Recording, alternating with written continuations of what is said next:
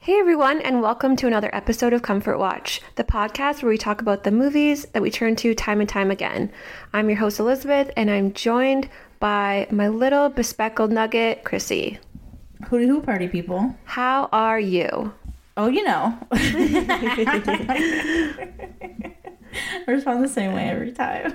It's so, you know, we're just surviving, thriving. I think if you ask anyone at this stage of their life how they're doing, it's like, you know, unless it's bad. Unless it's bad. Yeah. There's no, I don't think, I think the high highs are gone. the Yeah. low lows can happen. You're wearing the birthday present I got you. It's the first time I've seen you wear the birthday present I got you. I wear it all the time. For those who are obviously not in the room, that was not Are very they in the room with us right fitting now? for a visual medium. Christy's wearing this Maine New England t shirt that I got her because she loves New England. Yes. You bought it for me to bring to Maine, but you just bought it from H&M in Canada. That's right. But then I took it with me to Maine. I always love when like retailers sell shirts that say like Yale or Harvard or New York City, California, but Yeah. like they're not sold from there. No. But Maine seems so niche. Like it's not like you know, L.A., Los Angeles. It was like I was gonna gotta buy it for her. Yeah. Fits your coastal vibe. It's a very, I guess, it's a very specific thing I like. It It is. is Not everybody's like Maine, man, Yeah, but I am. you are. What did you get up to this week? Not a whole lot. Uh, I did see Oppenheimer finally. Mm-hmm. Um, them white boys be white boying. I don't know. It was it was nice to see all those white men get work. You know, it's so hard these days. It is. It's really Yeah. hard for white men out there. I'm not gonna say, you know, it was a good movie. I don't, as much as I want to be like Christopher Nolan, it's for the boys. I liked that. It was good. And how did you feel about Killian? Because you were talking shit about his appearance before, but I feel like you might be closer to my team now.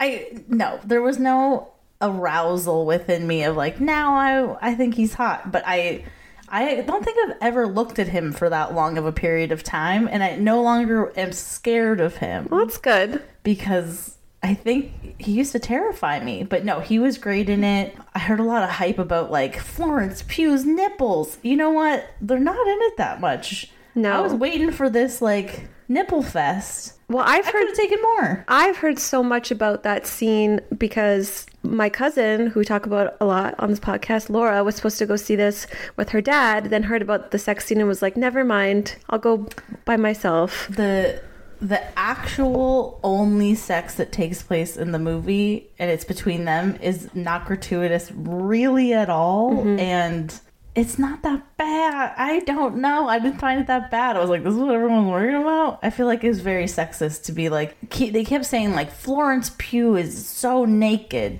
Mm, From the top up, s- sometimes. Like, Yeah. I don't know. Yeah, I, I asked you again, I was like, what was it like in relation to Monsters Ball? Because to me, that is still a scene where even I was like, whoa, they really went for it with this movie. I think what it is is that there's a scene where they're just talking, like sitting on separate chairs talking, and she's I think she has like a dress on that's open or like a blanket that's like revealing part of her body. And but they're having a conversation that's really serious. And I think that might be what maybe gave people the willies, like because it wasn't sexual, but it was just like we're just gonna do this dialogue scene naked. He has Alright. no top on either. I Yeah. don't know. It was a good movie though. I really liked it. Everyone was great. Emily Blunt, obviously ridiculous. She's so over the top, but so good. Really, over the top. oh yeah, her character's cuckoo banana. I don't really know much about this movie, so. She has like a like a new world accent. Ah. yes, yes, my yeah. favorite accent in film. yeah, she's pretty funny. I liked it a lot. I don't know. I recommend. That's good. If I I don't recommend. Well, by the time this comes out, probably won't be in theaters anyway. But I don't recommend seeing it in theaters just because it's three hours long. Okay. You got if you gotta make if you're someone that makes peepees a lot. I am. I have a nervous bladder. Yeah, I wouldn't do it. Well, that's good. I watched the entire series on Netflix Ultimatum Marry or Move On. Yeah, I love trash television so much. I know. And I just love people who volunteer to air their dirty laundry on TV. Like, that is a certain kind of hero that we all need. It's like, I, Mm-hmm. but you're always like, who would do this? But then every time someone does, you're like, thank you for your service. So many people are willing to do it. It's amazing. I wouldn't want. I, uh, as we know, neither of us want to be on camera. at Never. all. And I can't imagine then also like being drunk on camera or getting crying on oh camera. Well, that's the thing. They ply them with alcohol on these Mm-hmm. shows. And, like, you know that these people have jobs.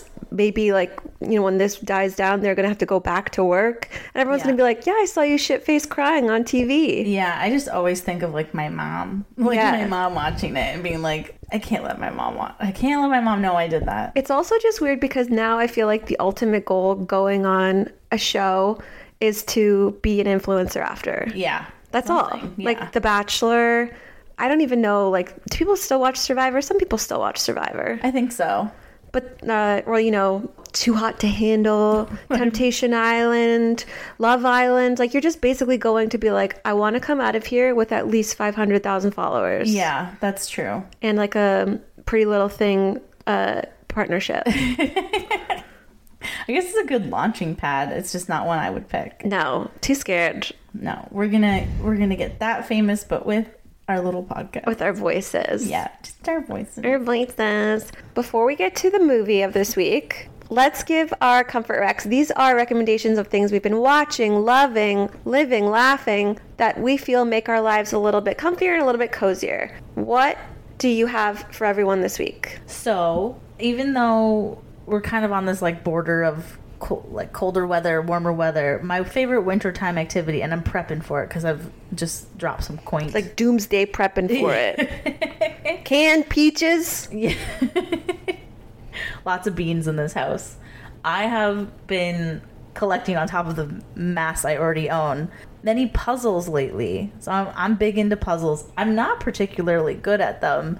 It's kind of the fact that they take me a long time to do. How That do you be good at puzzles? some people people are good at pu- there's puzzle competitions. There are? There's like literally people under two minutes can do a 500 piece puzzle and then they compete again. Yeah, it's a Get real out! thing. Like sight unseen, never seen this puzzle before, or they train with this specific puzzle. No, sight unseen. Get out. some people's br- beautiful minds i don't have that i um it takes me a long time to get all the edge pieces um i'm a slow mover but i'm telling you find a good podcast maybe one actually, this? th- that'll be another recommendation i'll recommend a podcast that i love on top of this find a good podcast it's always good if it's one that's like you know has a complete story to it but you sit there and you just focus on the pieces. Literally, four hours could go by. I won't eat, I won't drink. I'll just be so focused on it. And it's, I guess it's a time suck, but I don't know. It brings me peace. It's so funny to me because, like, I figure if you finish the puzzle, you're good at puzzles. No, I'm really not. I did a puzzle. I did a 3,000 piece puzzle starting at Christmas this past year, and it took me till April to finish it. Those and I spent hours on it. those TikToks where those fucking sons run up to their moms, finish puzzles, and ruin them. I would be so upset. It's so mean what they do to them, but it makes me so mad. No, well, the thing is, I'm not precious about it. I when I finish a puzzle, I always like run my hand over the whole thing because it's like very sensory to feel all the pieces together. Then I just put it away Wow. and I get a new puzzle out. Uh, I'm not I'm not precious about it. I usually take a photo, but I probably have I don't know. We're sitting in my puzzle room. How many how many puzzles did you say I have? Thirty? Yeah. No, maybe 20, I don't know. But uh, I have a specific puzzling table. We do not have a dining room table. I have a puzzle table, and uh, it's my joy. And um, one podcast I really got into this past winter while puzzling is um, one called Ologies. I don't really need to promote this podcast. She's one of the biggest podcasts out there, but Ali Ward has a podcast where she interviews different scientists um, about their ology, but she makes it fun, approachable. She swears. She talks about poop. She's funny. It's a great time. She's so smart. She does her own research on the side. She gives lots of like little sidebars to help explain more intense concepts, and then she finds really cool professional professionals who are working at you know at the zoos or at you know universities that are p- doing their PhD in something to do with microscopic squids. I don't know, and then they're usually really fun and interesting people. She does a really good job, um, and you learn things. I don't retain it, but I learned. for about five minutes, I can tell you a lot about turtles, and then it just leaves my brain. But that's my recommendations. Those are some good recs. Mine, I just finished the book Circe by Madeline Miller. And it- this is not a new book. I'm so late to this game. I have talked previously on this podcast how I almost failed classics in university because I did not like the slander towards the movie Troy. but this is about the Greek nymph Circe who was a witch and it's so it's not anything I would normally read. I love historical fiction but not Greek mythology, but I found it so captivating, so easy to read. Did I have Google open half the time to like learn about the characters mentioned? Yes. Pro tip, in the back of the book there's actually an index. Really? I didn't know that till I finished the book and I was like this would have been helpful on page 2. but it was a great book. That's good. I also just finished the book Ghost by Dolly Alderton, which is a I want to say Bridget Jones esque book about modern dating. This girl lives in London. She's single for the first time. She goes online, meets this guy. They date for four months, and then he just ghosts her. And she's kind of like dealing with that hurt. And there's a whole bunch how it focus makes her focus on other things that are going in her life. And it really touches on the dynamics of married friends, single friends in your 30s. Yeah. So if you're somebody who's kind of going through that or just loves a good read like that, like I guess it would be contemporary fiction, female focused, this book is if I could write a book, Yeah. like I was jealous reading this book. I was Really? like this book is fucking Here, genius. let me borrow it. It's it's fantastic. So that is Circe, C I R C E and Mm-hmm. Ghosts. Yeah, you gotta let me borrow it. When I'm done the book I'm reading, which I don't know if last week I told you I was reading Yellowface, and this week I'm on the same page still. so it's not that it's because it's not a good book. It's because also like I've had a puzzle with just the outline done for about a month. I don't like to let myself do like little hobbies because I own a business, so I'm always like I should be working. I should be working. Do you feel guilty when you do hobbies or anything for pleasure? Uh, Absolutely. And but the thing is when I actually then am able to ha- do something else, I need to like decompress fully in a book. It's it, not going to do it. I need to like TikTok while laying down with like snacks nearby. Like that's I, I either am working or I'm non-functioning Eh, eh, or I'm like doing like things I have to do like errands or cleaning myself. you know? There's no middle ground. No, there's the I I feel very guilty picking up a book because it's something that's like strenuous in a way that like I'm exercising my mind, but I should be using that type of energy on my job. Interesting. Yeah, I know it's kind of weird, but No, that's something you can unpack in therapy. we're back in a bunch of other stuff right now.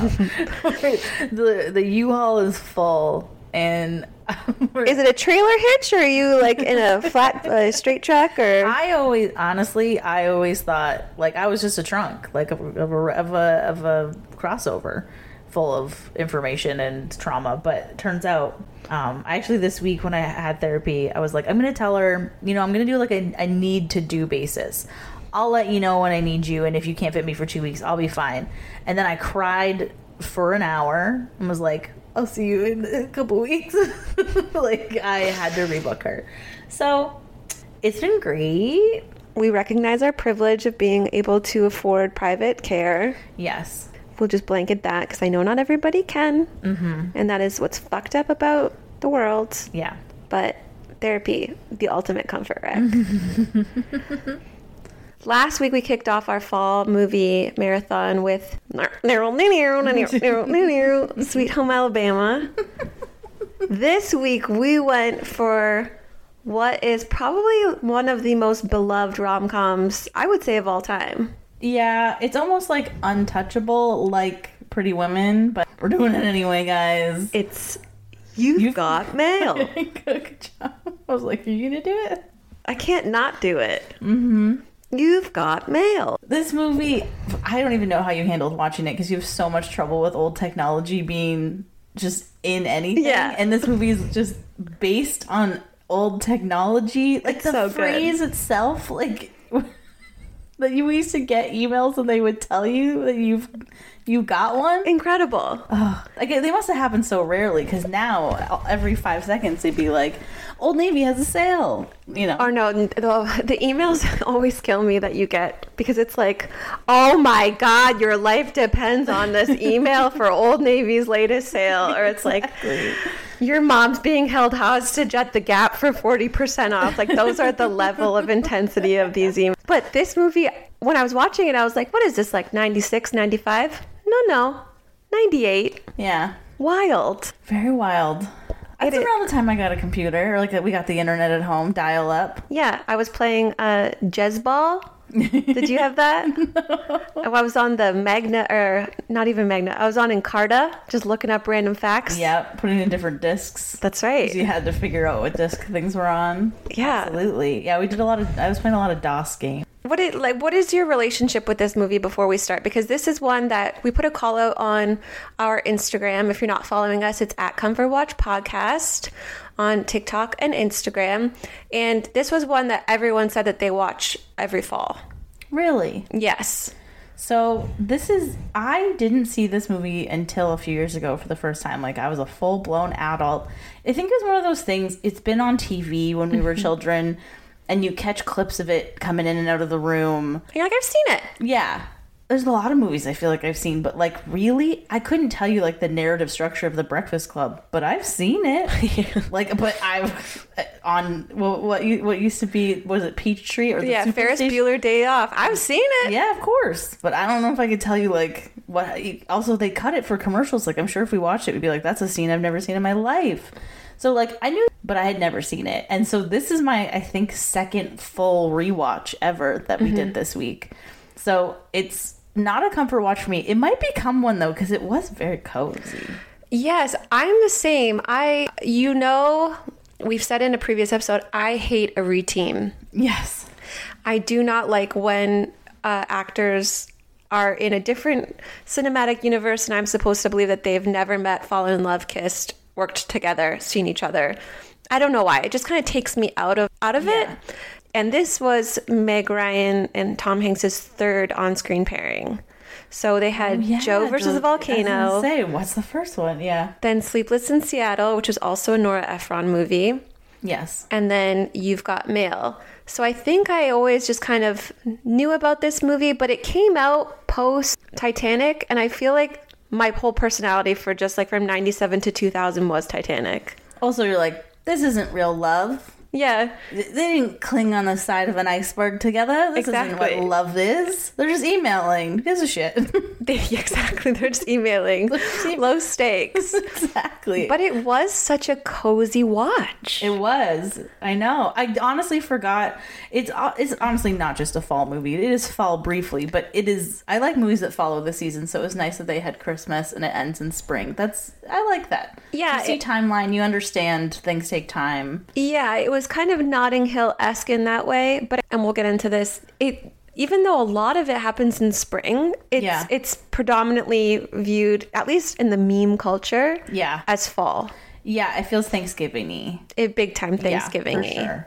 A little bit about the movie. As we said, this was a Nora Ephron work of art, and in this house, we support women writers and directors. Mm-hmm. So it was co-written by Nora Ephron and her sister Delia Ephron Oh, interesting. I didn't know that. but it was also directed by Nora. Mm-hmm. Previous to You've Got Mail, she directed Mixed Nuts with Steve Martin, Sleepless in Seattle. Uh-huh.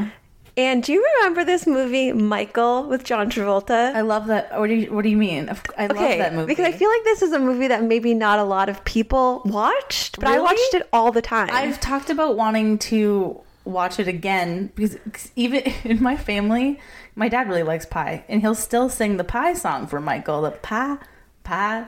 That's a great movie. It is a great We- movie. as a family, we loved that movie. That was like a DVD we bought often. yeah, it's a there's a few movies like that where I'm like, did anyone ever see the hit film Michael? That does feel like a fever dream, like John Travolta in like a trench coat with angel wings, touring. I don't even know. Like they were. I don't even know what the. I don't remember what the plot was. Me either. They were Just like road tripping in some kind of way with Andy McDowell. On a serious note, I think I have like brain fog. It could just be exhaustion, but I've been Googling like warning signs of like early onset because I'm so No. tired. I think it's just vitamin deficiency because your girl's got brittle bones and tired blood.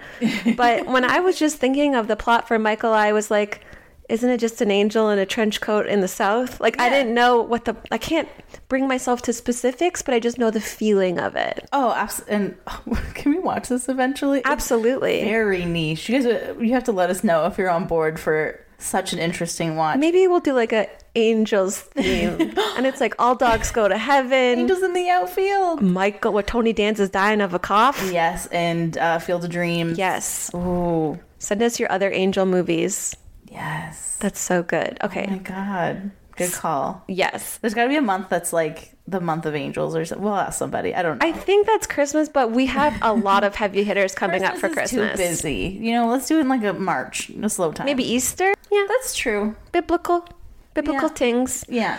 This film is based on an old play. I think I'm going to butcher this called Parfumery and the movie Little Shop Around the Corner from 1940 with Jimmy Stewart and Margaret Sullivan. They obviously pay homage to that movie with the The store. bookshop. Yeah.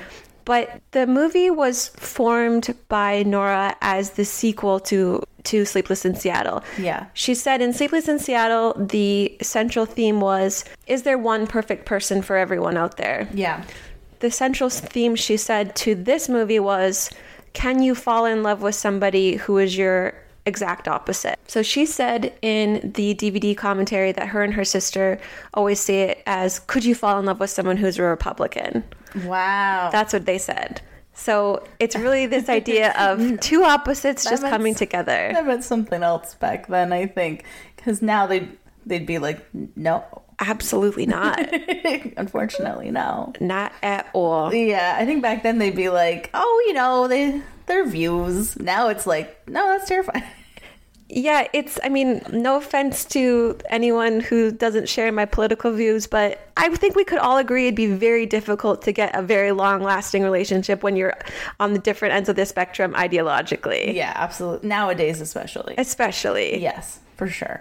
But this movie, Mamma Mia, what a love letter to New York. Oh, that too. Yeah. I watched with my husband, and all he kept saying was, Man, don't you really wish you could go to that town? Don't you really wish you could walk around, eat a slice?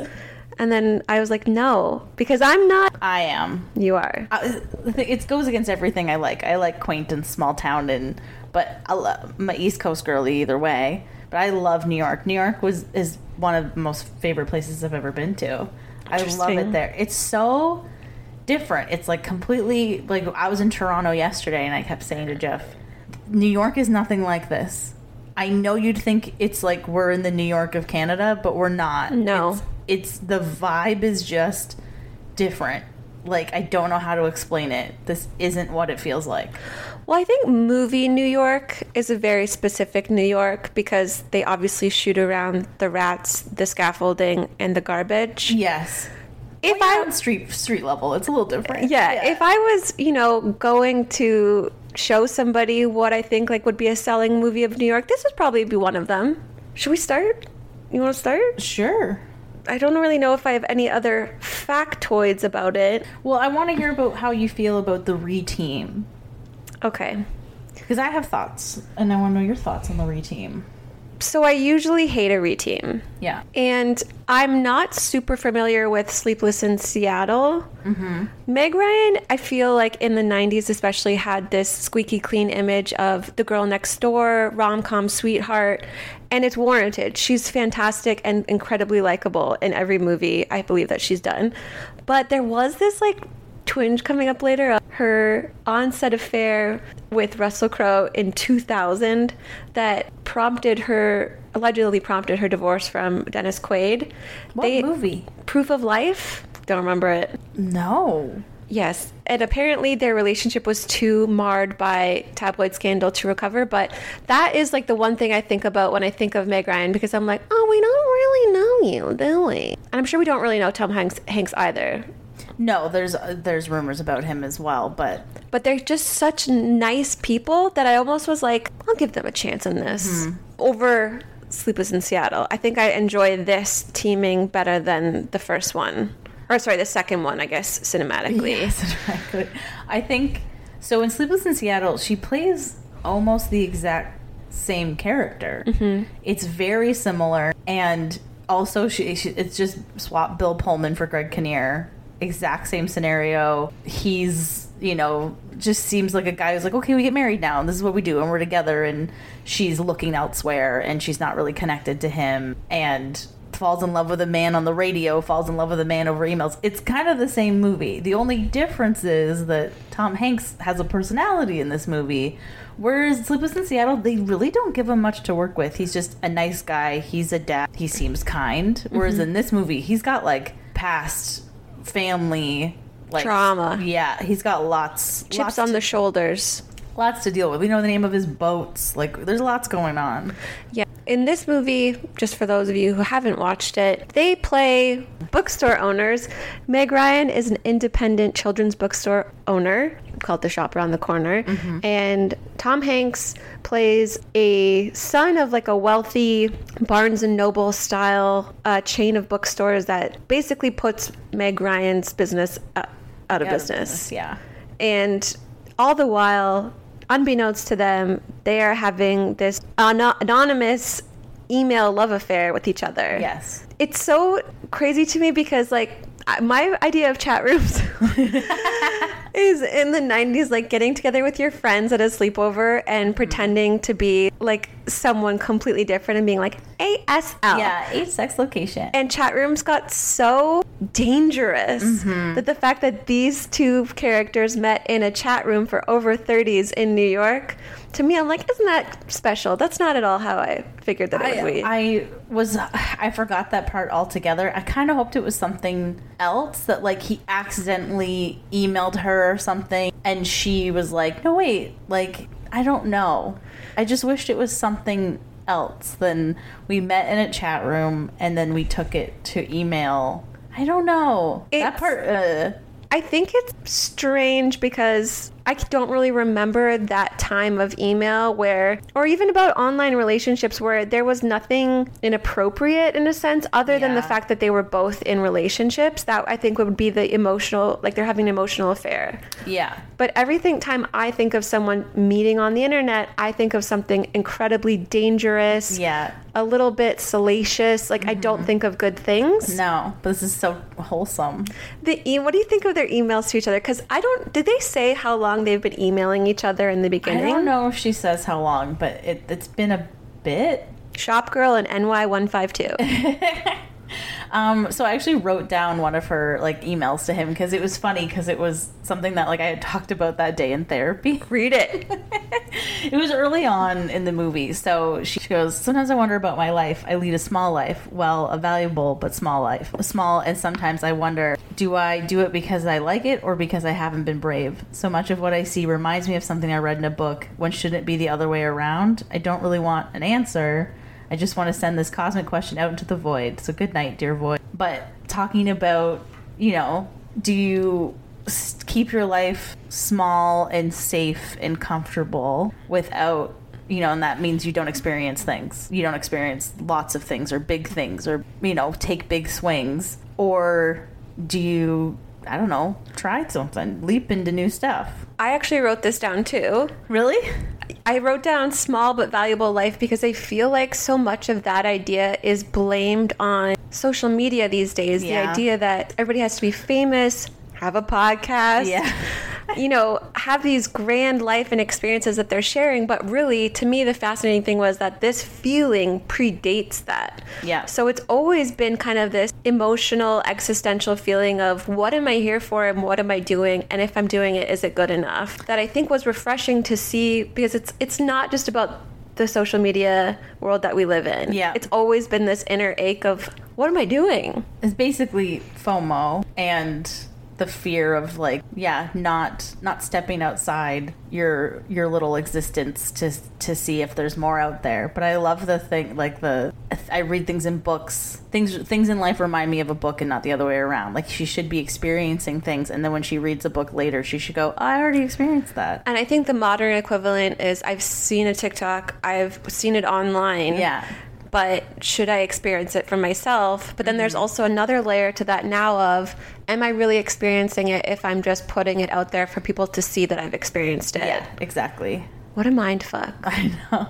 Which, like, uh, you know, personally, I've taken like a bit of a step back from my personal social media. I don't like I post stories and stuff that are like my dog, dumb other things, but you know, I can go full days where I actually do stuff, go places, try restaurants that like you could tag and seem like you're cool, and I don't mention it. And I don't post about it because it's not valuable to me. Like, t- I don't like feeling like I need likes, so I try not to like ascribe to it. But it's kind of hard. It's kind of hard to not want to Well, it's like a skill almost to how do you exist in a world where so much of it nowadays is online? Even professionally, our jobs take us online. So, how do you build that skill if you don't ascribe to it ideologically? Yeah. or as, as your belief system. I thought that it was interesting because we see that this, these two characters are really unhappy with their current situations. Yeah. I don't think that we are supposed to believe that Tom Hanks's Joe Fox believes in the work he does. I think No. he's just kind of a cog in this familial business of we make Yeah. money, we put things out of like out of business. I thought they would express that more. Maybe they do in uh, deleted scenes or something. Yeah, I felt like they would have like he would have shown not remorse, but like uh you know, this is the life I was born into and you know, I don't know it any other way. Right. Type of thing instead of being he's very much like this is how I exist. Get on board. Yeah. Yeah. And then I wonder with Meg, Ryan's character, Kathleen Kelly, we learned that she took over this bookstore for her mother. So she's inherited this dream from her mother and is keeping it going for her mother. She briefly touches on it when the store closes that, you know, now she has opportunities to new, do new things. Yes. But I wish it was a little articulated a bit more of is this my dream or is this me hanging on to my mother Yes. instead of letting go of letting go of her. I think, yeah, they didn't really dig into it, but that's the vibe I got that she was kind of like, you know, this place was kind of a burden anyway in the end. Like, I felt like I, I had to live in my mother's footsteps because everyone praised her. Mm-hmm. But I think it was still like very sad for her. But there's also that part about you know she we learned that she lives and breathes children's books. she true, knows yeah. um, what she's talking about when she's giving personal recommendations. She has these relationships with children as they grow. So when she's talking about small but valuable life, it really is the idea of what is legacy, right? Is it how you make people feel, how you'll be remembered, and it's the dichotomy of Joe being so impersonal and removed from a business sense, and Kathleen being emotionally a part of this community and Yes. these people's lives and having big business put that out is like just a commentary on capitalism essentially Oh, absolutely. look at us look Look at- at us talking about stuff like we know what we're talking about who are they no idea. one thing i wanted to talk about was just like the great kinnear relationship of it all before we go into Yeah, the rest because sure. i love a kinnear You do. i do little miss Okay. sunshine yes, but he's terrible in that movie. not Like, sexually i just mean i just love him in film i think he's a highly watchable actor oh, he's a great actor. But Yeah. he stresses me out. insufferable in this movie. That's what I think. That's why he's great. He's unlikable. He is, you know, when we were talking in the other episode about uh, how I like Jesses who are like against modernity Yeah. and and you like the Logans of the world. Yeah. Um, we that was in our most recent. So our- you're, you're a Greg Kinnear and I'm a Tom Hanks. no, Greg Kinnear essentially fall, like is closer to that Jess archetype, but is driving me up the fucking wall every time he spoke, speaks in Yeah. this movie, Yeah. using a typewriter Yeah. And Tom Hanks collects typewriters. Fun fact about this movie Meg Ryan got her first computer while making this movie. Wow. It Wasn't was 1998. I don't know. Yeah. I don't think it was. Do you think she had to do like all the right type like we had to do in school to learn Oh, how to yeah. type? Did they know? Well, typewriters were they. They she probably hit it so hard because you use so much force to use a typewriter is probably a bit of a mind fuck. And how loud was a typewriter? Jesus crisp. I couldn't, I don't think I could deal with how loud that was. No. What do you think of Parker Posey's character? So I love Parker. Par- I love Parker Posey. Like she has always been one of my favorite actresses. I think amazing in every role, and I I didn't think she was unlikable. I, I think that like she was too young for Tom Hanks, a little too like like bubbly, loud, uh, career chasing. Like he didn't seem to like. She's a little manic. She's a little manic, but I thought she was still very likable. I just think they weren't a good pair, whereas I felt like Greg Kinnear was like not likable. But Parker Posey I thought was still great. Like she just wanted to talk about her work and stuff, but he was like, "Oh my god." Until the elevator scene, did they really be like, "Oh yeah, she's not really considerate or emotional"? Oh, I forgot about that scene. They really they really turned it up with that, but every other scene leading up to that and then after she's not that that bad. Right. But the elevator scene seemed insane. So, do you think it's warranted given how terrible their partners are that they are essentially cheating on them the whole time emotionally? Uh, I, not warranted, but it just seems like the relationships were not great to begin with, and that well, we found out Greg Kinnear was like basically they admit to each other they don't love each other. We're going to get into that. Okay, I, I don't like how this was done, but yeah, I think that they would they wouldn't even be upset about it. It seems like We see each character has a foot out. yeah, I feel like all four of them did. One of the things that I really laughed about was this idea that Meg Ryan is so small business and yet they both go to Starbucks. Yes, that's literally Jeff went smarting small business eh? when Yeah. he saw her cup, and I was like, but this was. Th- it's hard to describe if you weren't there and weren't like conscious during this time. The height of this like techie coffee, like the coffee is such like a thing in this movie, but and that's why it's like Gilmore Girls general same time period. S- It was a Starbucks coffee, getting weird coffee drinks, techie stuff. I don't know how to explain it. It's just the vibe of Coffee the time. culture. It was the vibe of the time. the way this movie starts with them kind of trotting along, passing each other in their neighborhoods, the little pockets of New York, gives us one of the most memeable Meg Ryan moments with her carrying the pumpkin. Yes. Yeah. And I love her entire look in this movie. It Mm-hmm. is like witchy kindergarten teacher Sometimes. Yeah. in the fall. In the fall. When people layer a turtleneck over like a like a Von Trapp made of curtains dress. Yeah.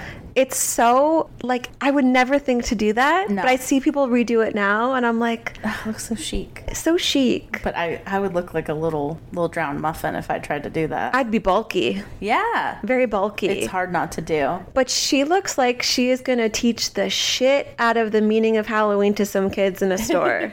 Yeah. Like, doesn't she look like peak kindergarten teacher mode? Absolutely. That's how she dresses this whole movie. Yeah, they did a good job with that with her. She's definitely like everything aesthetically, especially because the store's like all wood and there's little things everywhere and like things stuck to the wall and it's it's they did a good job with the set, but like she blends right into like that whole like kind of little magical children's vibe. And she has that other um, rom com trope, which we should add to our bingo card of loves fresh flowers. Yes. And if you notice, when she goes to the flower shop in the beginning, one of the flower, the shop workers is pregnant. Yeah.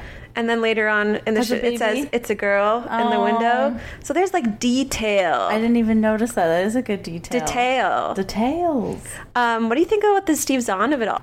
Random. What? So good. You know, I love a side character. Love little like when they cast really good people to be these little bits. He wasn't necessary at all. They didn't really even say what his job was at the store, but he was quirky and fun, and you know, yeah, I liked him. A PhD candidate Yeah, who just loves books, and I loved seeing um, the girl. I think her name's Heather Burns. She's from Miss Congeniality. yeah. I was gonna say, what is she from? It's Miss Congeniality. Yeah. And what is All in the Family woman's name again? oh, I looked it up because I couldn't remember her. Jean Stapleton. Oh yeah, She's great too. I don't think I've ever seen her in anything else other than All in the Family. Mm-hmm. Same. But I love that she also plays piano in it, which she does in All in the Family. And isn't she like, what? She's super rich. How'd she say, oh, she bought stock in something when it was really small and now she's loaded? She just works there for fun. Yeah. I love it. Yeah, she's great. And she has like what you picture like an older person who lives in New York and ha- has had an apartment, like a, probably a rent controlled apartment for the last 50 years. Like it was filled with clutter, filled with things. And they're at this like dining room table. It's just stuff everywhere. And that's exactly what I picture. The set design of this movie was fantastic. Uh, Absolutely. The bookshop in real life was an antique store. Hmm. The Meg Ryan's apartment is like pre shabby chic coziness. I loved her apartment. yeah, it was I love perfect for her. that it's like supposed to be a one bedroom essentially, yeah. but with this oversized furniture. Yeah, it still felt very like cramped. Very. Yeah. Again, stuff everywhere. I love it though. Like lots of shams. Yeah. Lots of striped uh, fabrics and things like that. Yeah. A, f- a fact that I read is that Nora Ephron hates the color blue on camera. Oh. So nothing, if you notice, the characters aren't wearing blue. Interesting. Nothing on the set is really blue. Mm-hmm. And I just think that level of detail, I Yeah. just, I would, it would totally blow me by. Or like when you look at it and you're like, did you notice that in the beginning they're doing this, but then later it's a callback? Like when fil- like film nerds say that Yeah. stuff, I'm like, wow, I was just wondering about the hair. Uh, Yeah, I was just well. So was I. Do you have the same question I have about the hair? I don't know. Do, do you have Please any go fun- ahead. Do you have any fun facts? No, Is it a wig? I don't know. okay, she has no scalp, but I get it. She's doing like the crisscross applesauce hair thing. But specifically during the scene where she's sick, ah, maybe that was like a reshoot. But there was many parts where I'm like, this is a wig. Let's see. Oh, This is like an Ellen DeGeneres Halloween costume wig. that hair is so severe. Unmovable. Like it looks plastic. It is the shaggiest cut that I feel like we saw everyone's mom. I feel like it was post Rachel world, Mm-hmm. but it was like there was never there was one scene where it's styled differently when Yeah. her and Joe become friends. Yeah. But other than that, it doesn't move. No. It doesn't catch the breeze. Exactly. This is why I'm concerned, and it has it has lots of oomph because she has very like curly hair based on Oh, when Harry met Sally. Yeah, isn't her hair curly in Harry when, when Harry Met Sally? Because I I'm don't I'm know. always someone who goes wig wig, Th- and this time I was like, uh, Maybe I- I it's would- not. Maybe she just has really thick hair. so thick and hairspray to shit. Like a lot of dippity doo wax. You know what? I had hair like that at the time, and I would have yeah my pomade. You warm it up in your hand, and you get your little pieces, and you like pull them into place, and you twirl the ends so they'll flip. Oh yeah, So, according to an article from E News, Meg Ryan's hair was becoming a little too iconic and it was making her quote unquote uneasy because she had this Sally Hirschberger shag cut. Mm-hmm. So, Matthew Shields, Hirschberger's protege, was brought on to save the tresses and the movie by making it a bit more Kathleen esque by adding some fullness on top and trimmed it every three weeks. He obsessively took photos for continuity and became Ryan's secret spy as he would go watch the dailies giving her feedback on her performance. wow. So That is a lot to think about about hair. it wasn't a wig, but it was tended to, and like it was like manufactured in the sense that a wig would be. Some might say Tom Hanks, Meg Ryan were in a thruple with her hair. like, but to get that density and volume, Yeah, wow. Like, does she have like Greek in her family? Like, how does she have that much hair? Meg Ryanopoulos is her real last name. What is it? What's her last name? So many. is it Margaret Ryan? it's actually Margaret Mary Emily Ann Hira. Okay, maybe. Polish descent. Okay, this tracks. Interesting. Sorry, I le- I sent us down a rabbit hole. No, but I had a lot of thoughts about the hair because I also have issues with the eyebrows. Oh. How could you not? The They- eyebrow behavior in this movie is unacceptable Mm-hmm. for a tel- like a movie star. they started halfway across her eye. Like, where was? They weren't sisters. They weren't twins. They weren't even there. They were foreign exchange students. I don't understand how there was not a conversation around maybe we pencil them in. Mm-hmm. Like take a little more like attention that you've given the hair and put those toward the eyebrows because they were distracting me by how poorly they were done. Okay, You're trimming it every three weeks. So the little trimmings, glue them back on. Give it a little placement. And it, we didn't really think about our eyebrows or take care of them in the 90s. filling in your eyebrows was not a thing back then. It just wasn't. It when I remember when that started to become a thing, I wa- I- I was like, I never thought of my eyebrows as a thing that required makeup No, ever in my life. ever. I It know was such a hard, weird concept. there was like the Drew Barrymore, like really fine. Shaving your eyebrows and then drawing like a little half moon—that's something. That was almost like 20s esque, uh, the 90s. But these eyebrows were so, so terrible. They took me out of so many scenes because I couldn't just let them go. yeah, I wonder if they could have like fixed that in post digitally. yeah. If they do like a digitally remastered for the 40th, 30th anniversary, I would love to have that done. that'd be great. Okay, so what do you think of the meeting between Joe and Kathleen the first time at her bookshop?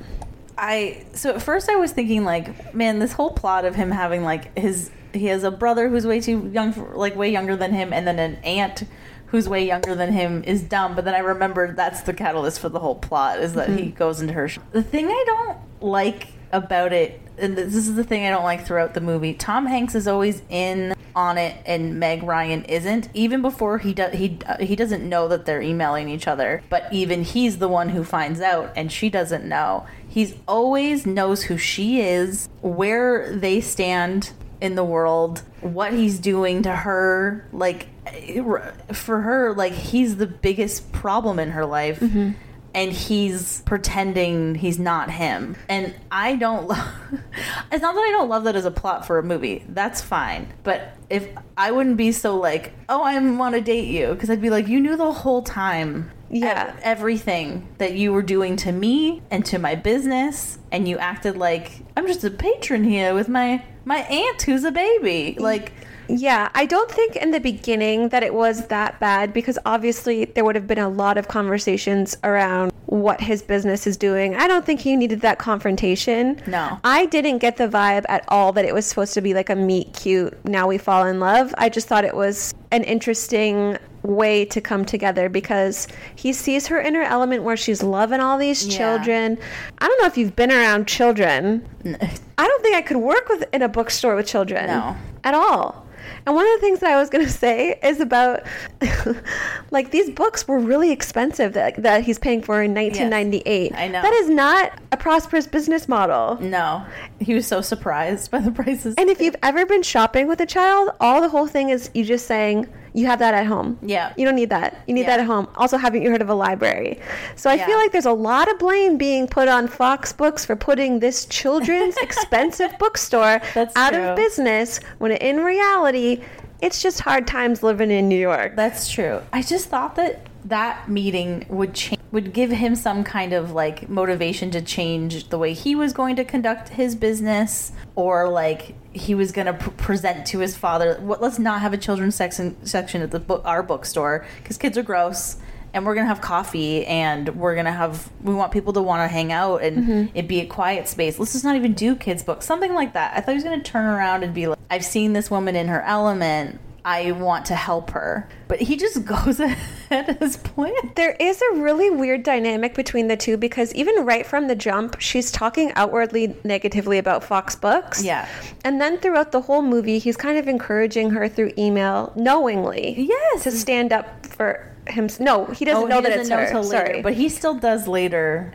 knowingly encourage her to speak her mind and he kind of goads her into these like um, confrontation i don't i can obviously see chemistry when two people hate each other but i don't i find like i was just kind of waiting for to really believe they're in love i always believed he was in love with her i never believed she was in love with him I don't think she. That's the thing. She didn't have all the information. So we see all these other things that are happening and his behavior, but she doesn't know any of it's going on. So yeah, you can believe he's in love with her because he's fully aware of the whole situation. He knows who she is. She doesn't know who he is. He, she doesn't know even what he looks like. He knows what she looks like. I don't know. I just feel like it's. Yeah, I I- believe it. I think that she could be in love with him, but maybe it's because she's sad because she just lost her business and her boyfriend. well she didn't really care about losing her boyfriend which brings us to that breakup scene That's how I would have loved to be broken up with mutually, Oh. amicably.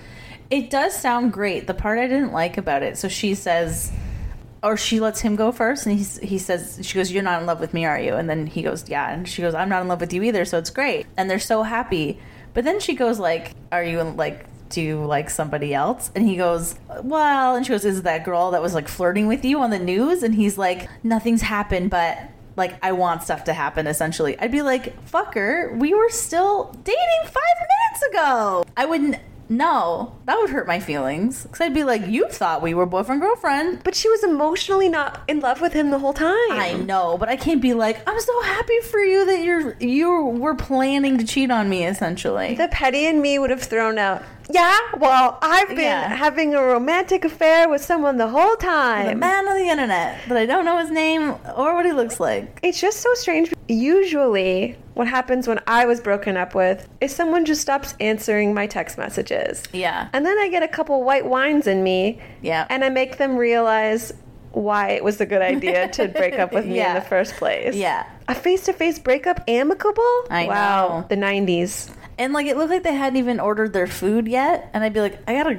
I gotta go. They Like, just had wines on the table. yeah, like no, And they paid for their movie tickets and then just bailed on the movie. I know. No, I'm all about ap- am- am- amicable breakups. Cool, but like it was just weird that he was like, yeah, there is somebody else. And it's like I would never tell her that.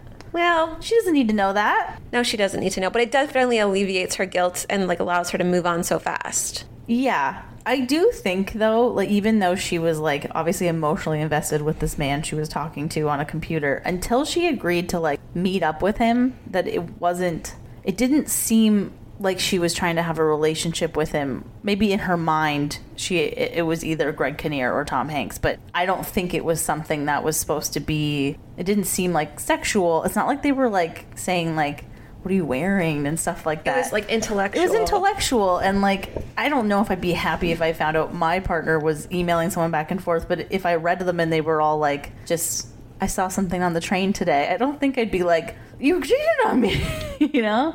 Like it, it didn't. se- It seemed very innocent. Yes. And it brings us to their meeting. Yes.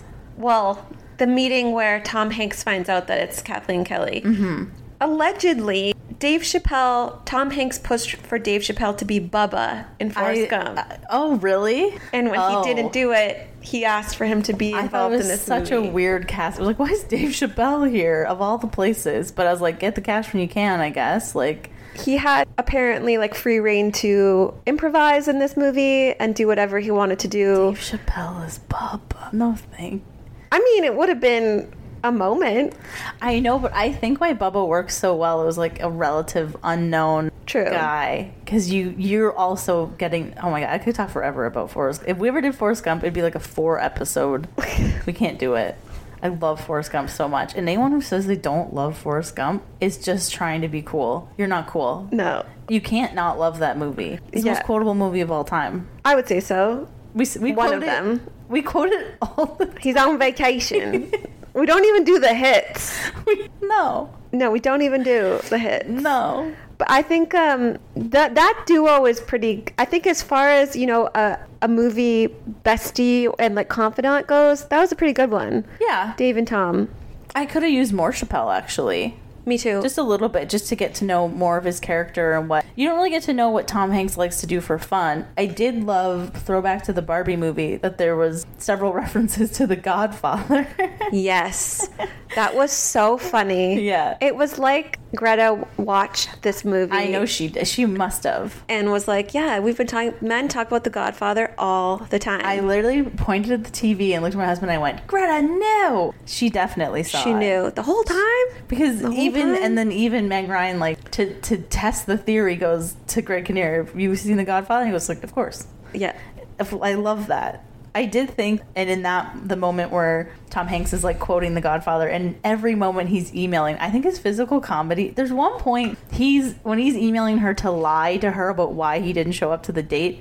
He's a bobblehead. He never stops moving. No, he doesn't. But I love. I think his like physical comedy is so good. He's a gift Oh, to cinema. absolutely. I wonder where this trope of wearing a red rose to recognize each I other know. comes from. If anyone's listening knows with their cinematic history, like where that comes from, Yeah. Because I thought it was so funny. What is she waiting with a red rose? Yeah, and then she, she is. Yeah, Ah, it was so good so though. typical. So yeah, so earlier in the movie, she does learn who. So she runs into Tom Hanks at her own shop when he's with his his aunt and brother to buy them stuff, and he doesn't reveal who he is, even though his brother keeps yell- saying F O X because their last name is Fox and they Mm-hmm. own Fox. She does then meet him is introduced to him at a party and she learns that that actually act- is him and you know he was hiding his identity from her and then also he does like a very unlikable thing where he just scoops all of the caviar off the plate but she feels comfortable enough this is where i think they like you can see the chemistry she starts taking the caviar back off his plate and Yes. putting it back on the tray and being like that caviar is forever and like that comfortableness is so great so at this point she does know who he is so when he is supposed to show up to a date with her and looks in the window and sees that it's her. He decides to go in anyway, but not reveal that he is the secret person who's been talking to her and she just thinks this asshole is walking into this this I don't even know what it was, like a little cafe, and now she has to deal with him. And he plays it up. he plays up finding out how she feels about him. Like he's asking her Yes. questions about who is this guy? Yeah. And I think he's doing it to say, does she really like me? Yeah. Like is this who is she really outside of this person that I know because everything's coming into place and I liked that about him where he's putting on this bravado of like I bet you like Mr. Darcy. Yeah. And he's just pushing her. I do, but at the same time, that's something looking back later, I don't know if immediately I could get over that fact that, like, I thought I was stood up by someone that I thought was, like, the love of my life. And then you walked in and were like, oh, you were stood up? Oh, that happened to you? Like, what fuck? Like, I would have, looking back, when she. she realizes the, all the connections. I'd be like, "You fucker! No, No. give me a minute to process." it's a weird it is weird because when eventually she tries to like slander his names in the press tried to like rally troops Yeah. around the business This is when social media would have been she key. has to close he hires george to come work for him mm-hmm. and i think that shows like a little bit of heart that like he's like there are people who have gone out of business because of me Yeah. But then he does this like mea culpa of going to her apartment with daisies to try Yes. and befriend her. And again, of crossing like intimacy lines, He sits on her bed he sits on her bed. while she's in it, and then he scoots even closer and sits like right up at her at her bed. I hope I didn't even check. Did he have his indoor shoes on inside? I they never take off her. She she probably had her outdoor shoes on. She had a trench coat on. If there's ever a movie that says "Please take off your shoes," especially in New York, especially in like, a "This is city, real life." I know, yeah, this is real life. a woman wrote this. Yeah. but he kind of just goes into her kitchen, starts making her tea. Yeah. there is this like you're right this daring to like push each other a little bit Yeah, invade each other's space. it- Exactly. it- and it seems it does seem okay. It does seem romantic, but again, I'm like, put yourself in the perspective of Meg Ryan. She has no idea what's happening. This man is comfortable with her. The fact that she doesn't need to be comfortable at this point, I think that they've met at a party once. He came into a bookstore. She didn't know who he was, and then they at the cafe. He was mean to her and now he's in her her apartment sitting on her bed. And I know she's like sick and like kind of delirious, but like I don't know. The whole time I'm being like, is she not like get the But fuck? what the i'd be like what the fuck are you doing in here Why are you? how do you know where i live That's what I said. george though told them I, still weird. george we can't be giving out people's addresses Here's the thing. I love that if he wanted to, he would, and he's doing it. Yeah. Right. But there's also a line of should he be? it's that thing of um okay one of the reasons why i like tom hanks and meg ryan as an on-screen couple and i don't this is gonna sound so terrible but when i'm looking at this movie it kind of like they could be like anybody who i grew up with parents like Yeah. they're movie stars Yeah. but they're not this isn't brad pitt and uh, julia roberts like Yeah. they they're attractive people Yeah, but regular. regular attractive Yeah, approachable, approachable attainable attainable for sure. Yeah. which I love about their pairing, which Yeah. I feel like is why they do so well, I guess. Yeah. Together. You believe that they'd be in the careers that they're in and that they'd find each other in New York because they're not they're not the the pretending like Sex in the City style. the- I'm saying movie and forward style of New York of everything has to be high end, everyone has to look a certain way. However, he's a multimillionaire. he is, but he's he says the books in her shop are too expensive. Exactly. But there's always that thing in movies like we talked about with Sweet Home Alabama. If he was poor, if this was flipped and he was the out of work bookstore Yeah. owner, I think she'd still go for it. would she? I think so. I don't think the talk of money. I think his money in would is actually more of a red flag to her than a more of a negative. I'd put it for her if she was making a pro con list. It'd be in the con because she's probably like he's an asshole. He's got lots of Interesting. money. But when I was saying things like, there's always that, there's a creepy element to the idea of what he's doing, of keeping secrets from her. Yeah. But there's also the romantic element because we know that he's non threatening. Like, if this was Dateline, Yeah. I'd be like, the whole time, I'd be like, he did it. Yeah. I know he did it. But like, picture if they took clips, just parts of the movie apart, and then they played like Taylor Swift's Mastermind over it. Oh, that's a great Taylor Swift song. We should ascribe every movie a Taylor Swift song. this one because if you really think about it again i think that we're so kind of fucked up that like this is romantic that a man would want to manipulate you into loving them True. and not in like any of the typical ways where they like remove you from your family and your friends or make you sure that you depend on them financially like that's like the scary way but he is literally like even i don't know do you want to talk about like i don't want to get rushed to the end but even in like the you know bef- when she's finally going to meet up with him right before that he goes you know if it wasn't this guy could it have been me I love, I cried. it, it's a great it's a great scene because it's also very like downplayed and like I find him so sexy in that scene. yeah when he's saying, if you weren't Little Shop, or shop Around the Corner and I wasn't Fox Books, there's just such a vulnerability. yeah The one thing I noticed, and this is kind of just my tism showing, I feel like the sound was dubbed over in post. Yeah. Because obviously shooting in New York City is a Yeah. little loud. Yeah. It kind of took me out a little I bit know, that it it's was hard, like, eh? it just, th- just for continuity's sake, took me out. Yeah. I fucking loved that speech to him. Of course, written by a woman, Yes, absolutely. but he's like, for as long as we both shall live. The fact that she didn't just smooch him right there. I know. And she's we- she is wearing a Von Trapp outfit again. Yeah. She goes to meet up with who's going to be the love of her life in a linen I dress know. and sweater set. I know. She's wearing blue jeans, a t-shirt, and a cardigan when she's wandering around with him. And I said to my husband, "That look, minus the hair, literally what everyone's wearing, except they have Absolutely. Samba sneakers on. Absolutely. Man, like it was minus the hair, back around in style.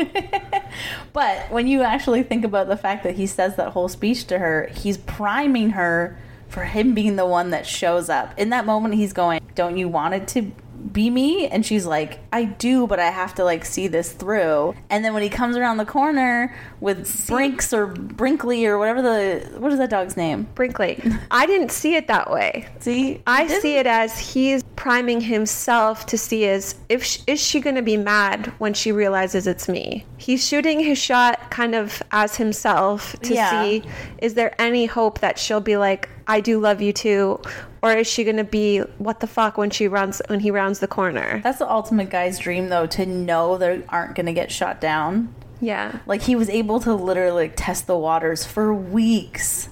I believe through this whole movie that he is enamored with her, even when he Yeah. doesn't like her. I felt as though it was a little rushed when we're supposed like I don't believe that she gives him anything back. No. She's more like there he's like, Oh, do you want to meet and run into each other again? She's like, Sure. Yeah. I don't I just don't believe that when she d- he does reveal himself to her and she says, "I wanted it to be you." Yeah. Great line, by the way. Yeah. I don't believe that yet. I, that's the thing is I don't think she does either. But what do you do in that moment? You have to say you have to dive in and then just see where it goes. I would say, "Get out of here! I'm waiting for." some-" Yeah. No. I'd be like, why'd you co-? like we? But the this is dog so rude. callback was clever because he did tell her his dog's name already. In Yeah. yeah. And then he's like, Letters. Brinkley, and then he shows up and he looks cute in his little jacket. The, again, I'm sad because Brinkley's dead.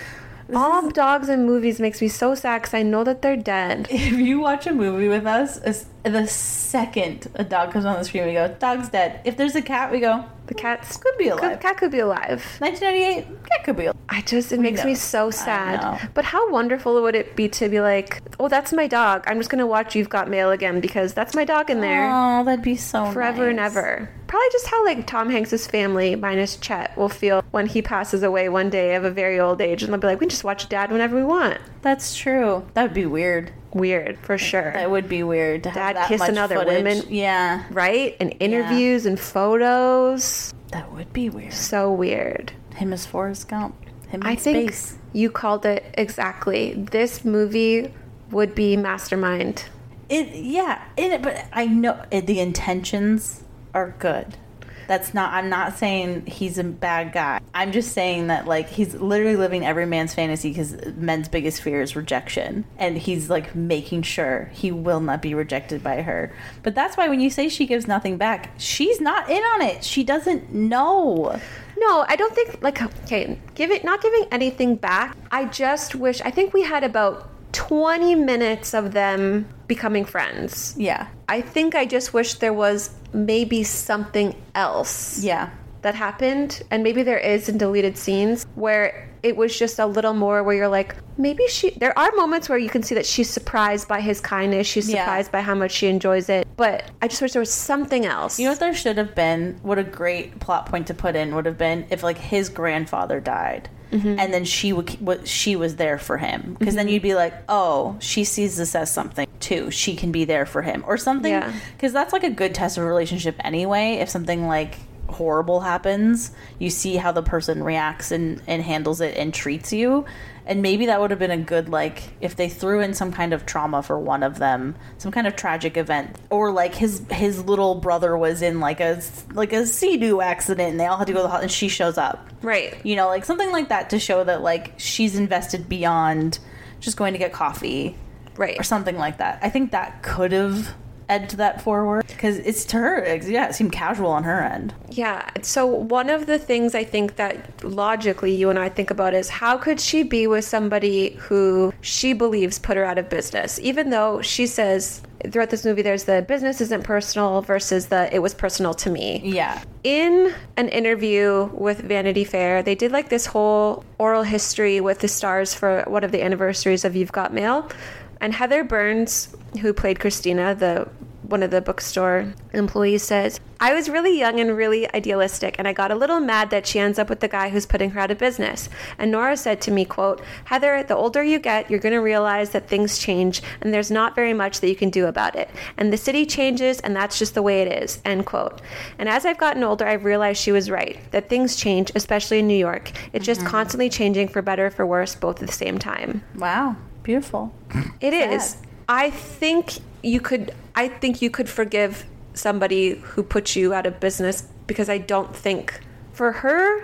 I could see it as freeing, and she does allude to it that it's freeing that she no longer has the shop. that's the thing her she doesn't seem to have these very complicated feelings about I did the cry store. when there was the twirling scene, though. i think that was meant to to give, give a little tear jerk What do you think of the reveal in terms of rom com like history? Like, what where does that rank as? It was it a great ending? Was it Is there any other movie where you don't that one of the characters doesn't even know who the, what the person they're in love with looks like until the last five minutes? I can only think of Roxanne with Steve Martin. I can't think of any. It's a very interesting rom com reveal that they to have someone they have all these moments throughout this movie where you're like they're so cute together, but she doesn't know she's in love with him even though she knows him. Very odd, but uh, great reveal. I thought I loved the way they did it. I think his speech is what makes this, aside from the whole aesthetic and whole feeling of this movie, is his last speech to her Yeah. is what makes this so sweet. And even when he goes, "Don't cry, shop girl," I Aw. thought that was so adorable. Yeah. They were, it was very sweet. There is one part where the dog kind of humps them while they're kissing. Yeah. Did you notice that? Yeah. I'd let it go. Brinkley, get in on it. He's just very excited. So I had I had questions for you. Please. Okay, first, could you fall in love with someone through their writing? Emails? Or do you mean any piece of writing? No, I mean like c- communication where you don't know what they look like, you've never talked to them on the phone, it's never even been back and forth quick. Could you ever think that like could you fall in love with, basically could you fall in love with someone's mind having never met them, not knowing like how they walk, they talk, I How they smell. think well, the only thing I could say the equivalent would be is like when you get into a text communication from online dating. Yeah. But even then you know you have one picture and it could be a catfish picture. That's true. Again, Meg Ryan could have been catfish this whole time. Yeah. So I think you can fall in lust with someone's writing in mind, but I don't think you can fall in love with someone's writing in mind. Like enough to like abandon your relationship. no, not No. at all. What about you? Move into a no. no. I'm someone who'd be like, "You're cute. We'll get to know each other later. we'll figure it out." Like, I need I I need to know how tall you are before we even have a conversation. Oh, I, I need to hear your voice. Exactly. What if it's high pitched? Ex- this was so when I was single, I had we we call it the year of D. I just ran through them. It just took a year to just hit. Glory days. Yeah, Glory Oh, days. It was a good time. My it- that was something I encountered. There's certain things that I you don't know until you meet someone. One is yeah, high pitched voice. One is their actual height. Another is do they soft touch? I'm very much against soft touching. Are their fingers too skinny? Ooh, yeah. There's a lot of there's just a lot of those like vibey like no that you don't quite fit with me, and it's different for different people. But I think like the physicality of someone and like I'm attracted to all types. Like it's not like I'm like oh they have to look. at I don't care what they like. You're Ellis Island. Everyone can come here. Yeah. Give Yeah. me your poor. What is it? Your weak, whatever it is. I don't know. I'm Canadian. open for business. Let's Yeah. just use the Ontario slogan. I'm open for business. Yours to discover, Ontario. Yours to discover. I yeah, I'm not I'm not someone who's like a six pack abs or blue eyes or uh, none of that stuff's a requirement for me. I love that I'm married and I'm even talking about this, but Listen, we suspend reality on this Yes. pod. yes, We're in rom com worlds talking about romance. if I was her, the thought, do I want the man in front of me or the man I might meet? It'd be the man in front of me. really, Yeah, because you you already you already know like if you're into it, you're into it. if it was versus if it was Greg Kinnear versus this person who I don't know what they look like, but they could be the man of my dreams, the commitment phobe in me would have gone for taking the shot on somebody who I don't know. You know what? Actually, I think if I was Tom Hanks and the emails didn't slow down as I was trying to like kind of woo her in real life, I'd be like, she's not that into me. Because you'd think that like she'd start pulling away from the email guy, or at least mention like I've been hanging out with this I person. didn't think of that. because yeah, wouldn't you? If she actually liked me for me. For all of it, and not just for like this idealized version of how I talk about myself, but if she liked me for me, she'd start pulling away from that other person. The same for the best. His reputation's never been worse. Fox Books, but she must, like, Like him me for, me. him. Yeah. One, two, three, let's go, bitch. I I never thought of that. That is a really good but he always kind of keeps tabs on this guy and he nags her about him. Yeah. Like where she's like 152 felonies, 152 what was it? There's a lot of fat phobia at the end. Yes. But she he also convinced her that maybe he's married and he's hiding it from her. And then when he replies his own reply, then he goes, He didn't say no. He didn't say he wasn't married. Like he's just he's from all sides messing with her. Yeah. And I again, I know it's kind of like lighthearted, but at the end of the day, he knows what's happening and she doesn't know. Well, I don't like. Be- you know what it is? I don't like being duped. I, I hate like April Fool's Day. I don't like pranks. I'd feel like I was pranked. I love a ruse.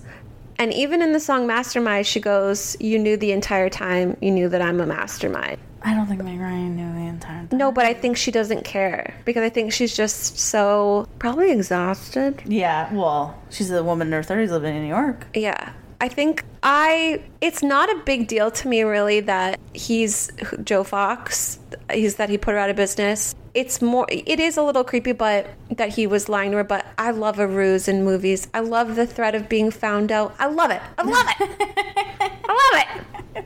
It's along the lines though of when and she's all that she realizes, am I a bet? She can come around after, but once she realizes that she was a bet and that he wasn't hanging out with her because he liked her, even though he did like her, Freddie Prince Jr. obviously, who how can you not like Rachel Lee Cook? But like when she finds out that really the reason he started hanging out with her and initiated a relationship with her is because It doesn't matter why. yeah. So he, it's the same, and like same with Ten Things I Hate About You. He was paid to hang out with her. When she finds that out, she's pissed with him. But Mm-hmm. they, I know they come around after. But if I was being Ryan, my initial reaction would be like, "You did." Yeah, I think when the credits roll after they're kissing in the park to somewhere over the rainbow, they probably go get coffee. Yeah, I would- I and would are like, ream 'em out. she's like, what the fuck? I'd be like, "You're The gonna buy whole me whatever time? I want." Well, that's like the great scene in cinematic history when Sally Field finds out that Robin Williams was Mrs. Doubtfire, and Yeah. she goes, the whole time, I have to go. We have to go. The whole time. The whole The whole time. time. That's the best scene. I think like that's that anger would have been warranted, but after his Fox Books speech, oh fuck, love think it. she's I such a- loved it. She's just such a romantic. I think that like True. didn't occur to her. But I'm someone who like I have my feelings get hurt. True. I don't like being duped. True. So which character do you relate to the most? That's a good question. Maybe George, who thinks he's a serial killer. Not Meg Ryan. I wrote Meg Ryan for myself. Why? Tell me. Failed entrepreneur. Questionable hair. What do you mean? Doesn't it fit the mo- I was just in my mind. I was like, I'm so proud. She's choosing a main, main character, as who she No. sees herself She's as. a heavily flawed main character. she's a romantic. You're a romantic. Yeah, and also I'm someone who like somehow always falls upwards. Like she, you know, loses her bookstore and then becomes a book writer slash editor. I don't really know what the the role she ends I think up. she's a children's writer. yeah, so like I'm someone that like yeah, like I closed a business, but I always like stumble upwards somehow. Yeah. So yeah, I'm like right, Interesting. not because I'm a main character, But you are but uh, sure. a small business owner. you got the heart of a small business for sure. No, I don't really. Um, I don't see myself in any of these characters, to be honest. No, No. you've never mastermind to get someone to date you. No. Failed every time.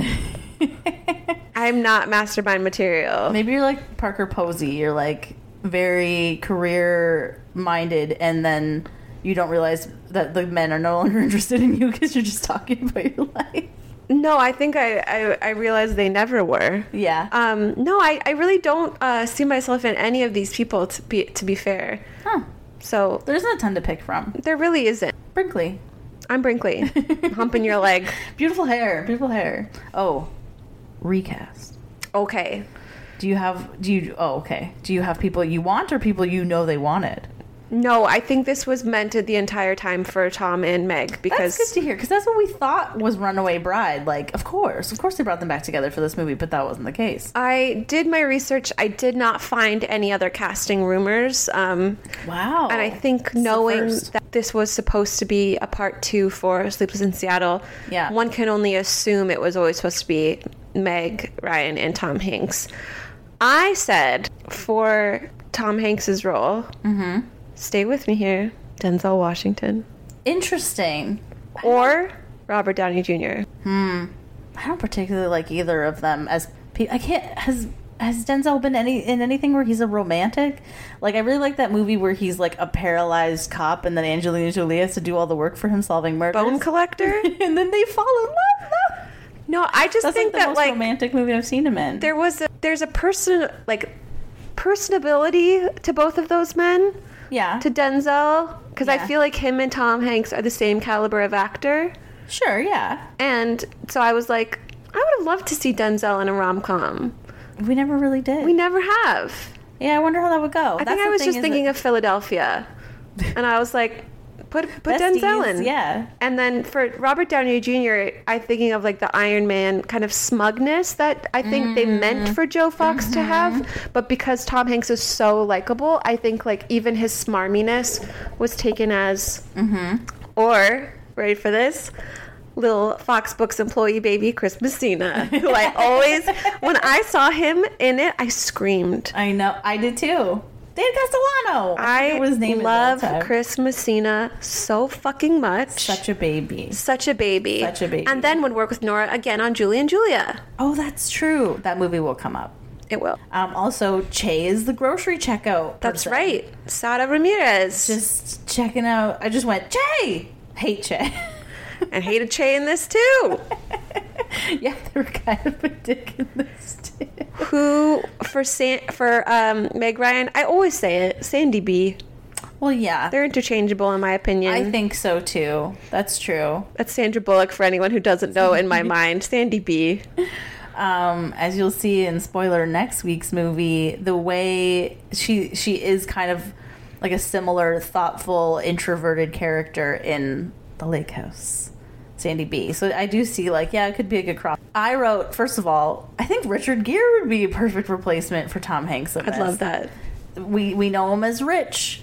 We know him as like this, He does rich really well. He does. I think he'd be great in this role. He does trickster really well too. Yeah. Um, I also wrote that just based on the hair, Reese Witherspoon would have fit. And I then- said that. I said that too. Oh, really? Yeah. And then further based on the hair, I was like, I know these people hate each other in real life. What if we like modernized it? Ellen DeGeneres and Rosie O'Donnell, because Rosie O'Donnell's a great physical comedian. They don't like each other. They don't like each other in real life. I know, but maybe in the '90s they did. They did. So There they you go. used to, but then I think Rosie was on Watch What Happens Live and said that Ellen said she didn't consider her a friend, and I Rosie was know. really hurt. But I still Mm. think it'd be good. I can't think of any other famous lesbians that would be great. Sarah Paulson? Who would she? Do you think she'd be a Tom Hanks? No, Sarah would be a Meg. Do you think so? I think she she can do anything. And then maybe Give her a wig and she changes personality. who's another famous lesbian? Maybe Maria Bello. Do I even know who Maria Bello? is? I can't tell you I don't know what she's been in. I'm like Wanda Sykes. Like I, I don't. Wanda could do it. What about Tig Notaro as Tom Joe, Hanks, Joe Fox. and then Sarah Paulson. Ooh, I'd watch that. I'd I'd watch the shit out of that be movie. hot too. I'd be much more invested in like, are they gonna fuck? I think there needs to be a count for how many times I mis- mentioned Sandra B or Chris Messina and you mentioned Tignataro. Tig Notaro and Bill Pullman, which I did mention Bill Pullman in this episode as well. Yeah. I love Bill Pullman. And then I also thought if we were gonna flip that, and in modern times, and I know this has kind of been done already, but Timothy Chalamet Really? as yeah, as like the queen. I was thinking literally like the Willy Wonka Timothy Chalamet, like listen up and sit down or Listen down. I can't even say it backwards. And but then Ryan Gosling as the the rich kind of funny physical comedy guy. Are they supposed to be lovers? Yeah, in a dangerous time. I think Ryan Gosling would be a great Joe Fox. Yeah. Timothy, I don't think has the. I think he has that like meekness to him. Timmy needs nothing because he's perfect. Like, I think he's perfect. I think he's my son, Yeah. whom I love. Like, I'm like a big stepmother energy with him. But I don't, yeah, I, I think it's really interesting how specifically with this type of man who's like, he's not, we don't see Tom Hanks ever working out in this movie. He's No. not playing a sport because usually they'll be like, and then he was shooting hoops with the guys. That's when they talk about it. What happened? Yeah. is when they're playing basketball. exactly. Oh, I've been, I've been emailing this girl. Yeah, Yeah, or they're playing they're they're shooting bucket of balls. Ah. That's true. so there's like this he's a really specific type of man Yeah. who's not aggro but is a little smug. What about Dan Levy as Meg Ryan, and then Pedro Pascal as Tom Hanks? I think uh, I think Pedro can do anything he wants Exactly. to He's anyone. a gay cowboy. yeah. What about uh Heath Ledger and Jake Gyllenhaal? Who would be you? No, it's too level of a playing field. I think Jake would be Joe Fox and Heath would be Meg Ryan. Interesting. Hmm. I don't know how I feel about that one. I think uh, who else? I kind of thought like maybe Carrie Washington too. Oh. She could be a Meg Ryan in this. What if you just switched the gender roles and it was like a woman played Joe Fox and a man played? So interesting because we were talking a little bit about how it's creepy. It might be a little bit um, fatal attraction y Mm-hmm. if a woman masterminds this much for a guy. What if it was like J Lo though? Because Oh, J-Lo can do anything. J Lo's good at being sincere in movies too. What if it was a Geely Mm-hmm. reteam? Does anyone J Lo want as Meg. this? Does anyone want this? I do. Ben Affleck as Joe Fox. No, I'd flip it. J Lo is that bitch. You know who else could have done it? Vince Vaughn. mm, He would have I been a love- great Joe Fox. I love Vince. He would have been perfect actually. I find Vince Vaughn so That attractive. actually might be the best like you could swap and you wouldn't even. Absolutely. I know you find Vince Vaughn. You've always found Vince Vaughn so attractive. I think if anyone's listening, they're like, is she okay? I like how confident he is when he talks. Yes. That's what it and he is. talks so fast, but he'd be like this. Yeah. But he's so like confident about it. When we get to the breakup, oof, it's over for you. I love that movie so much. I love that movie too. I agree with you. Yes. Just another disclaimer. Our husbands know this is how we talk, by the way. we talk like that to him, to, Oh, to Oh, them. his face. And I Yeah. and I encourage him to speak to the about that to me. I do not encourage it. No. No, one time he was like, I think Charlize Theron's hot, and since then I'm like, Charlize Theron's my enemy. No, I think she's hot too. Ugh, young adult. Her greatest work. That's, he loves young adult. He talks about it all the time. He- I also think Charlize, when she was in Aeon Flux with her like br- black hair, Mm. fantastic. I usually am not for blondes going dark, but she looked great there. she was, I- she's great bald. She's great. and it's interesting because by now I think eh, like when this podcast comes out, everybody will. Meg Ryan just announced she's directing a new rom com that's coming out with David Duchovny. Yeah, and specifically inspired by Nora Ephron and how she wrote and those movies. She, fantastic. it's it's like it's meant to be. It was It's announced a this Meg week. Ryan essence. That's that's crazy. I feel like Meg Ryan kind of got the shitty part of like the way women age in Hollywood. Yeah. Because I think I'm just going to say it. She had that scandalous relationship with Russell Crowe, tarnished reputation. Then she was with John Mellencamp for a while. She kind of disappeared. I think like In the Cut was supposed to be like her big gritty return to screen. And then she did like some other works where she like wrote and directed some stuff, but I feel like she's one of the women who really got fucked over by aging in Hollywood. Yeah, because I think some of them found a way to morph around it and find roles, and she just was. It's almost like people are like, "This is your place," and if you're not in that place anymore, And maybe she chose to like walk away because like she has I don't know how many kids they have, but look at Jack Quaid. Now Jack Quaid is Yeah. like an actor. Maybe she really just needed was like, I'm tired of this. I gave you all of my twenties and thirties. yeah.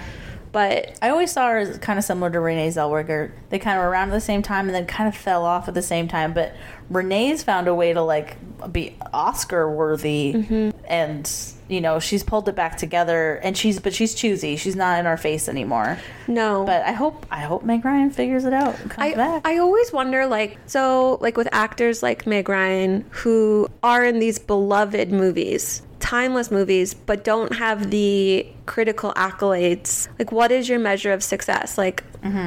listen I know you don't like Katy Perry but like Katy Perry never won a Grammy Yeah. but does that take away from everything else that she's done? But then there's, you know, Tom Hanks, two-time Oscar winner.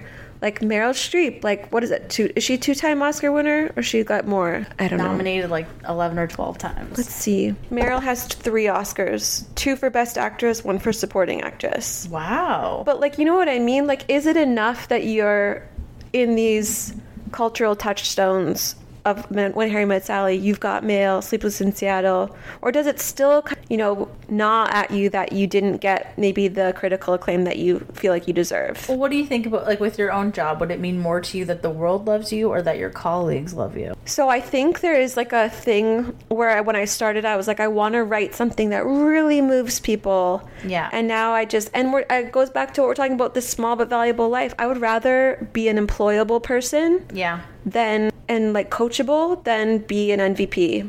I'm I'm not employable. no, I am an employable person. Are you? Would you say you're coachable?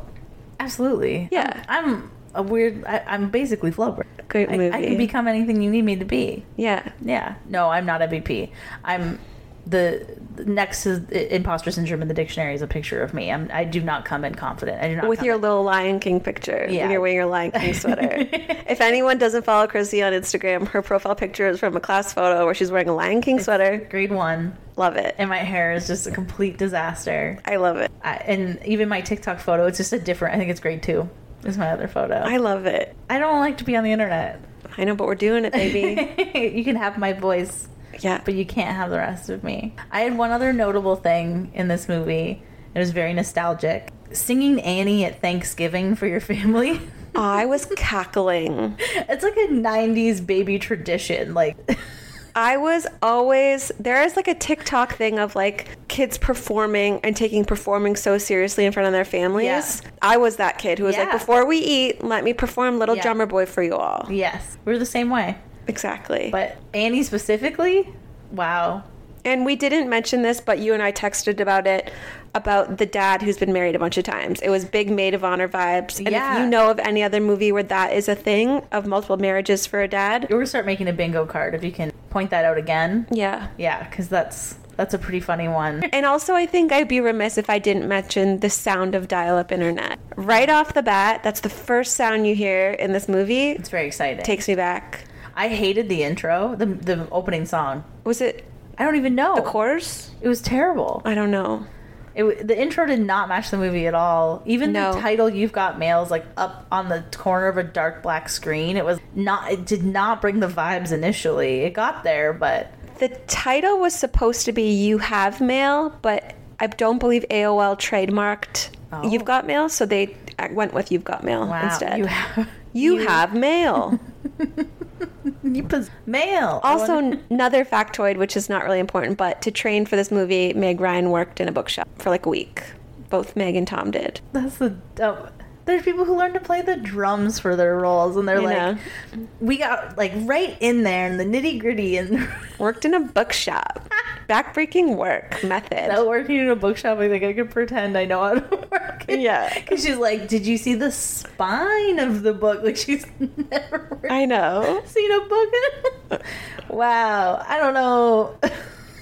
they had a real immersive experience. That's amazing. Thank you for that fact. You're welcome. So, we like to end every episode with the box office performance of our movies. This movie had a 65 million US dollars budget and it did 250.8 million US dollars in the box office. Wow, they'd be happy with that. That's I wonder if pretty good. like if Tom Hanks and Meg Ryan have like they get residuals from that as well, or like what's the what's the word? yeah, I guess residuals Yeah. or like they, like a you- portion of the box office. When you're a really big star, you you can negotiate to get like a portion of it because initially they could have paid them each, you know, like Nothing. two million, four million, or something out of that sixty-five million dollar budget. But that earning, if they were, you know, their agents were smart, they probably would have got quite a bit of money after. yeah. That's great. Good for you. Yeah. Good for you. Good job. Okay, so let's do our our our comfort rating on this. I'm originally I was gonna say seven out of Yeah. ten. But Tom Hanks's speech alone bumps me up to an 8.25 plastic bags of goldfish out of 10. Wow. Wow. You know what? I actually found the movie like a little slow to start and I actually had trouble getting into it, but then by the end it like it won me over. So I gave it 7.8 macchiatos decaf non-fat, which is his exact order out of 10. I love it. I couldn't it's hard to that was grammatically incorrect, but that's how he ordered it. Macchiato, decaf, non-fat, which is perfect. So good. Ugh. I don't even I don't know if a man today would have the balls to order that. No. Oh, Out good. loud? Black. Out Trente. loud? In front of a woman he's trying to impress? I'll be shitting all day. Yeah, I already had the the bodega coffee down the street. I don't pay more than $1.25 in my coffee. That's, Yeah. that's what I would have done to impress her. So good. That was great. As always, be sure to follow us on TikTok and Instagram at Comfort Watch Podcast.